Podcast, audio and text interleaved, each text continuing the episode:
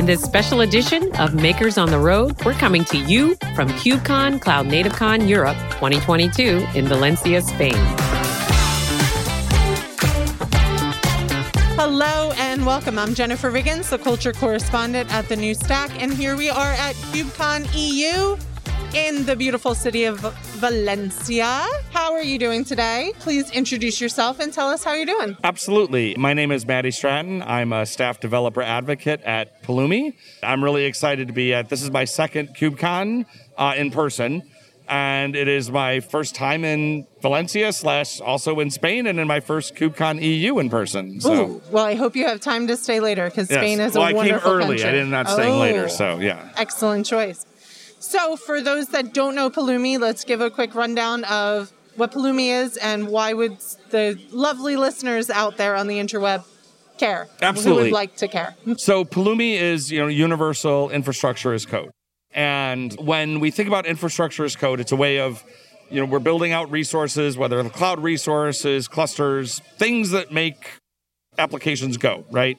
Our infrastructure. And we're defining them using some kind of code, some kind of programming, et cetera, et cetera. Well, a lot of times in infrastructure as code, we're using domain specific language, using a config file. We're actually, we call it infrastructure as code, but we're not actually writing any code. So I like to think about Pulumi as infrastructure as software. And what that fundamentally means is when I'm writing Pulumi code, I'm writing it using a general purpose programming language like TypeScript or Python or Go or any of the .NET languages, or as we'll talk about in a minute, Java even, and all of the associated JVM languages. So there's tons of languages. So the great thing about that is not only do you maybe already know this programming language because that's the language you use to build your applications, but you're able to use all the things that a programming language has available to it, like conditionals and loops and packages and testing tools and an IDE and a whole ecosystem, right? So that makes it a lot more powerful and gives us a lot of great abstractions we can do. And y'all have been around for a bit now. And what types of customers do you usually have? Who is your user and what type of customers are there? So there's no typical customer, which is No great. way. Right. I go figure, right? Everybody's different, but every snowflake has six sides. Uh, what we'll see is there's there's uh, just because lots of different organizations have different patterns. So when you say what kind of customers do we have, we could talk about just what kinds of companies, and that's across the board. We have large enterprises, we have startups, we have you you you name it, we are represented somewhere, which is not unsurprising when we talk in emergent tech. We see that across the board. I've been at lots of different places.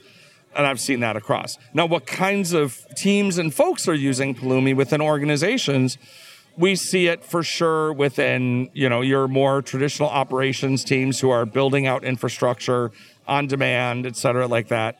But also we see a lot within the kind of you wrote it you run it teams the you know feature teams that are doing their their own part of building their own infrastructure or they're parts of the infrastructure. Where maybe you have like a central web ops team or cloud ops team or something like that that's that's building out or a platform team that's laying down the core infrastructure, but we'll see those patterns where you'll have uh, uh, teams like that, and they'll be using Pulumi, but then the feature team that's writing a service or doing something like that, they're able to build upon that and write their own Pulumi code for the pieces that matter to them. And so we see a lot of that. There's again, there's, there's different patterns. And I come from a very traditional ops background. I you know always like to say I spent a couple decades working in tech ops, and now they pay me to talk about it.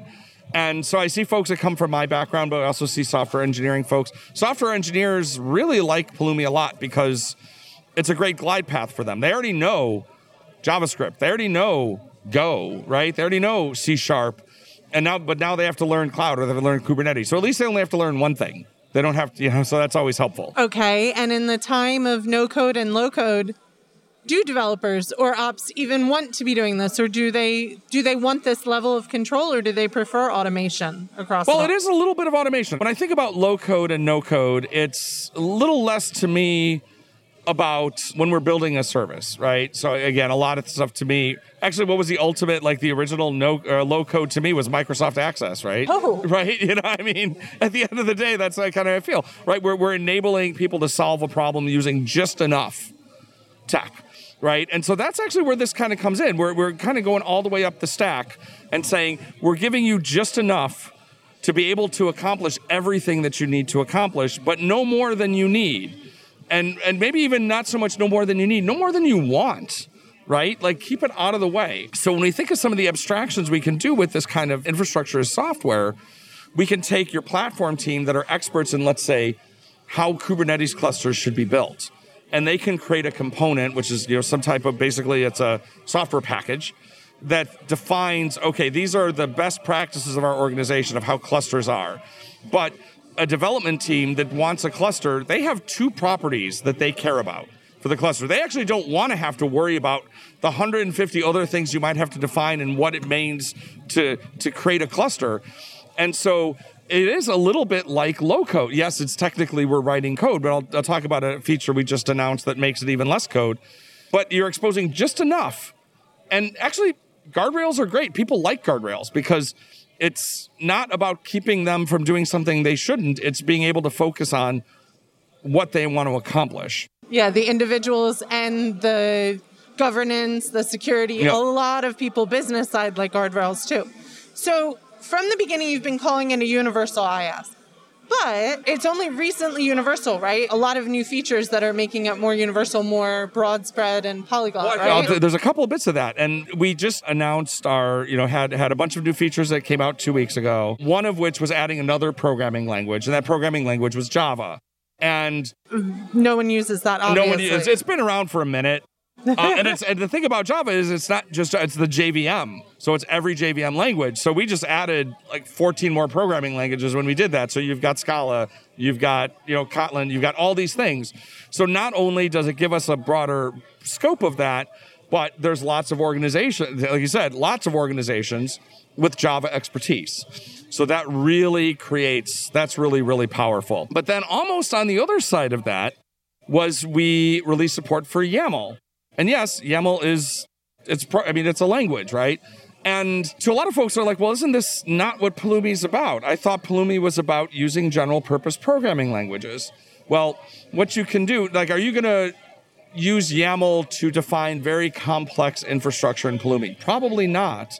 But when we thought about those abstractions, and that just enough, so it's almost the low code solution. So I'm, if we go back to my example of I'm the Kubernetes expert in my organization, and maybe I will write in my programming language of choice, maybe it's Go, I'm going to write this component, which is fundamentally a library, that says this is a cluster. This is all the things and all the things, and it's all what's all been pre-approved, and security is authorized and said yes, this is it. So we know, and you can't change it. I mean, I can because I wrote it, but it's in, in through the thing. But anyone who consumes it, they just part in their part. Well, you know what? Up until two weeks ago, you still could do this, but you would bring it into a, you'd write a TypeScript program. That was a very short TypeScript program because it was create a new object called cluster with these two properties. So boring extra work. Right. Doesn't well, value. Well, and but maybe or now you can do now you can do it with YAML, right? You're just defining that. So it's even more low code because you're like, okay, I don't even have to put any because I might I probably in that thing that's assembling those components I don't really need to do the things that the programming language is giving me. I'm not doing loops, I'm not doing conditionals, I'm not doing all this. I'm just defining I want a thing, right? And so the other thing though is you may find, even if you don't have that situation, maybe you're just sort of getting started with this. You're like, okay, I think I want to do some pretty simple stuff. I can probably define it all in YAML and Pulumi. And then you hit a point and you go, oh, this got more complicated. Uh, this is more than YAML could do. We have a thing we call Pulumi, uh, where you can sit and you can eject that YAML that you wrote into another programming language. So you're like, you know what? I was doing this all in YAML. Now it's time. You know what? I really would rather do this in Python. So you're not starting from nothing, you know, and then it lets you go and do that. And the thing that's actually the next little bit of powerfulness about this, because of how that conversion works of all of that, it lets us do, lets anybody do things that maybe I wouldn't recommend to do for real, but they might be fun. One of my colleagues has written a, a blog post that was it was like deploying Kubernetes in ridiculous programming languages. and so he kind of looked at it and said, well, because basically any programming language that can generate YAML or fundamentally JSON can then come into that. So he wrote some Perl to create a Kubernetes cluster. He wrote some Fortran to create a Kubernetes cluster. And it was on Hacker News. And everyone's like, why would you do this? We're like, well, you wouldn't. But it illustrates the point really well, which is whatever kind of thing that gives you that that connection. So gives you a lot of opportunity, a lot of option. Which is what people want within guardrails, as we Yeah. said. Yes. Well, and the when you're talking about the guardrails, I just want to give one example. I, I've heard this from several different organizations that that uh, have adopted Pulumi, where they'll be in a scenario where, you know, again, let's let's use Kubernetes clusters as an example because this tends to come up a lot. Also, we're KubeCon, so you know, come on, and where it might normally, okay, I'm a delivery team, I'm a service team somewhere, and I'm like, okay, I want to spin up some infrastructure. Well, everything I want to do has to get approved by security and compliance and all this stuff, and it could take weeks and weeks and weeks. Well, in these organizations, because the Pulumi component that they wrote that says this is what a cluster is with these four possible inputs you can change has been approved and stamped, they can just use it. They don't have to go through that process because that was codified that way. And it is a huge accelerator in that point. So that's one of the places we've seen a lot of adoption is just that ability to create those guardrails and in, in by defining your infrastructure as code. And this is one of the things to me. I, I worked at Chef. I was part of the Chef community for a long time, then worked at Chef. And even then, I've always thought, I said, we call it infrastructure as code, but really it's always been infrastructure using code because we didn't really treat our infrastructure like code itself. But now we sort of are because we're saying our infrastructure itself are components that have these pieces. So I think it's getting closer to that idea. Where everything is componentized or Codified or Codified, we- component, componentized or Commodified? I commoditized. I don't- There's lots of words. Legos. They might mean things. Yes, they're just. Things it's all just Legos It's all, all just the way Legos. down. If you go around, you'll see that. So let's just real quick go through and make sure we get uh, the other key features. So everyone Oh, that we've come out with. Yeah, the new. Yeah, we had a lot of really new stuff. That, that it was. It was pretty exciting announcements a couple weeks ago. One thing is we've had a feature that we call AWS Crosswalk, and what that is is it's really a set of libraries and reference components for building things in AWS. So if you might think about, okay, if I'm going to set up a certain like a Fargate cluster. I'm also going to need a VPC. I'm also going there's a bunch of stuff that all goes together. Well, I don't, you know, it's kind of a pain to sit there and have to write the code to do all those things. Well, in Crosswalk, you know, we kind of know what the things you're going to need. So it basically creates almost like a super resource that combi- contains all those things, makes it way easier. So, but up until two weeks ago, was only available in TypeScript. And as someone who was learning Pulumi a little over a year ago because he joined Pulumi to be a developer advocate, but likes Go, was like, oh, well, I'm going to look at the tutorial we have for this thing, but write it in Go. And then, like, oh, this is a lot more to do because. So the big announcement was Crosswalk is now available in every supported Pulumi programming language. Wow. So that's powerful. And, and then we are going to continue to work on making that available for other things like Azure and GCP. We, we have we have similar things like that for Kubernetes already. We, um, if you're familiar with the AWS uh, CDK, which is again like uh, very similar to Pulumi, where you can use programming languages to then work with CloudFormation. So all of those things created in CDK, you can now actually leverage in Pulumi. So you can use the Pulumi authoring experience and execution engine with all of the great resources that exist for CDK, but not use CloudFormation and its limitations that people bump their head against sometimes. Okay. So it's a really it's a better together. It's an interop story, and that's really exciting. And the the YAML piece is what comes in a lot. We also have a preview coming of what we call our native provider for Google Cloud. So we have a couple different ways we build providers, and providers are just how do we talk to a resource we want to do. And what we call a native provider is one where it's generated according to the API spec that the cloud provider provides themselves, as opposed to having to go in and say, like, what does this do? So we've had a native provider for Azure and for Kubernetes for a while. And what that does is, for example, we'll use Azure as the example because Azure publishes their API spec. And so, and we build our provider nightly. So when there's a new resource available or new properties on a resource, they're available in Pulumi within 24 hours automatically with none of us having to write a line of code.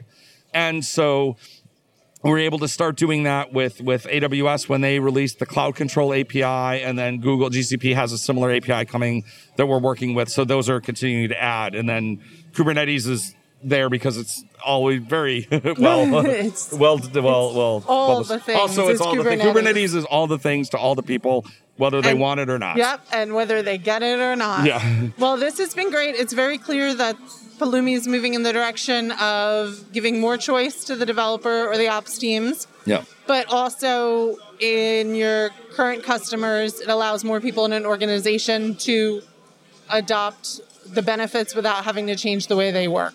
Correct. Yeah, I think that's a really good way to put it. And that's I've been part of the DevOps community for a long time, and all that I want to see out of DevOps and all of this work is how do we collaborate better together? How do we be more cross-functional? And that's why this all makes a lot of sense to me. Okay, we're on day one of like real KubeCon. What do you hope to get out of it, real quick?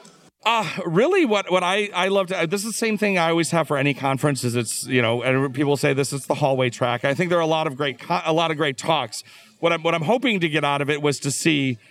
I'm hoping to get out of it is actually uh, like the time turner that Hermione Granger had Oh, because okay. there's a lot of talks that happen at the same time that I want to see, and then also a lot of talks that happen at the time when I have to do something else. But I'm really hoping to sort of talk to folks about what they've seen and what resonated to them because that to me like seeing through the lens of others helps me understand what we can do in the industry but i also am really hoping to get out of it is seeing people who i think are great speakers and great people that have awesome information and seeing them be able to share that with people who maybe have never had that shared with them before and that's what's awesome about events like this That's great. Well, thank you so much. Yeah.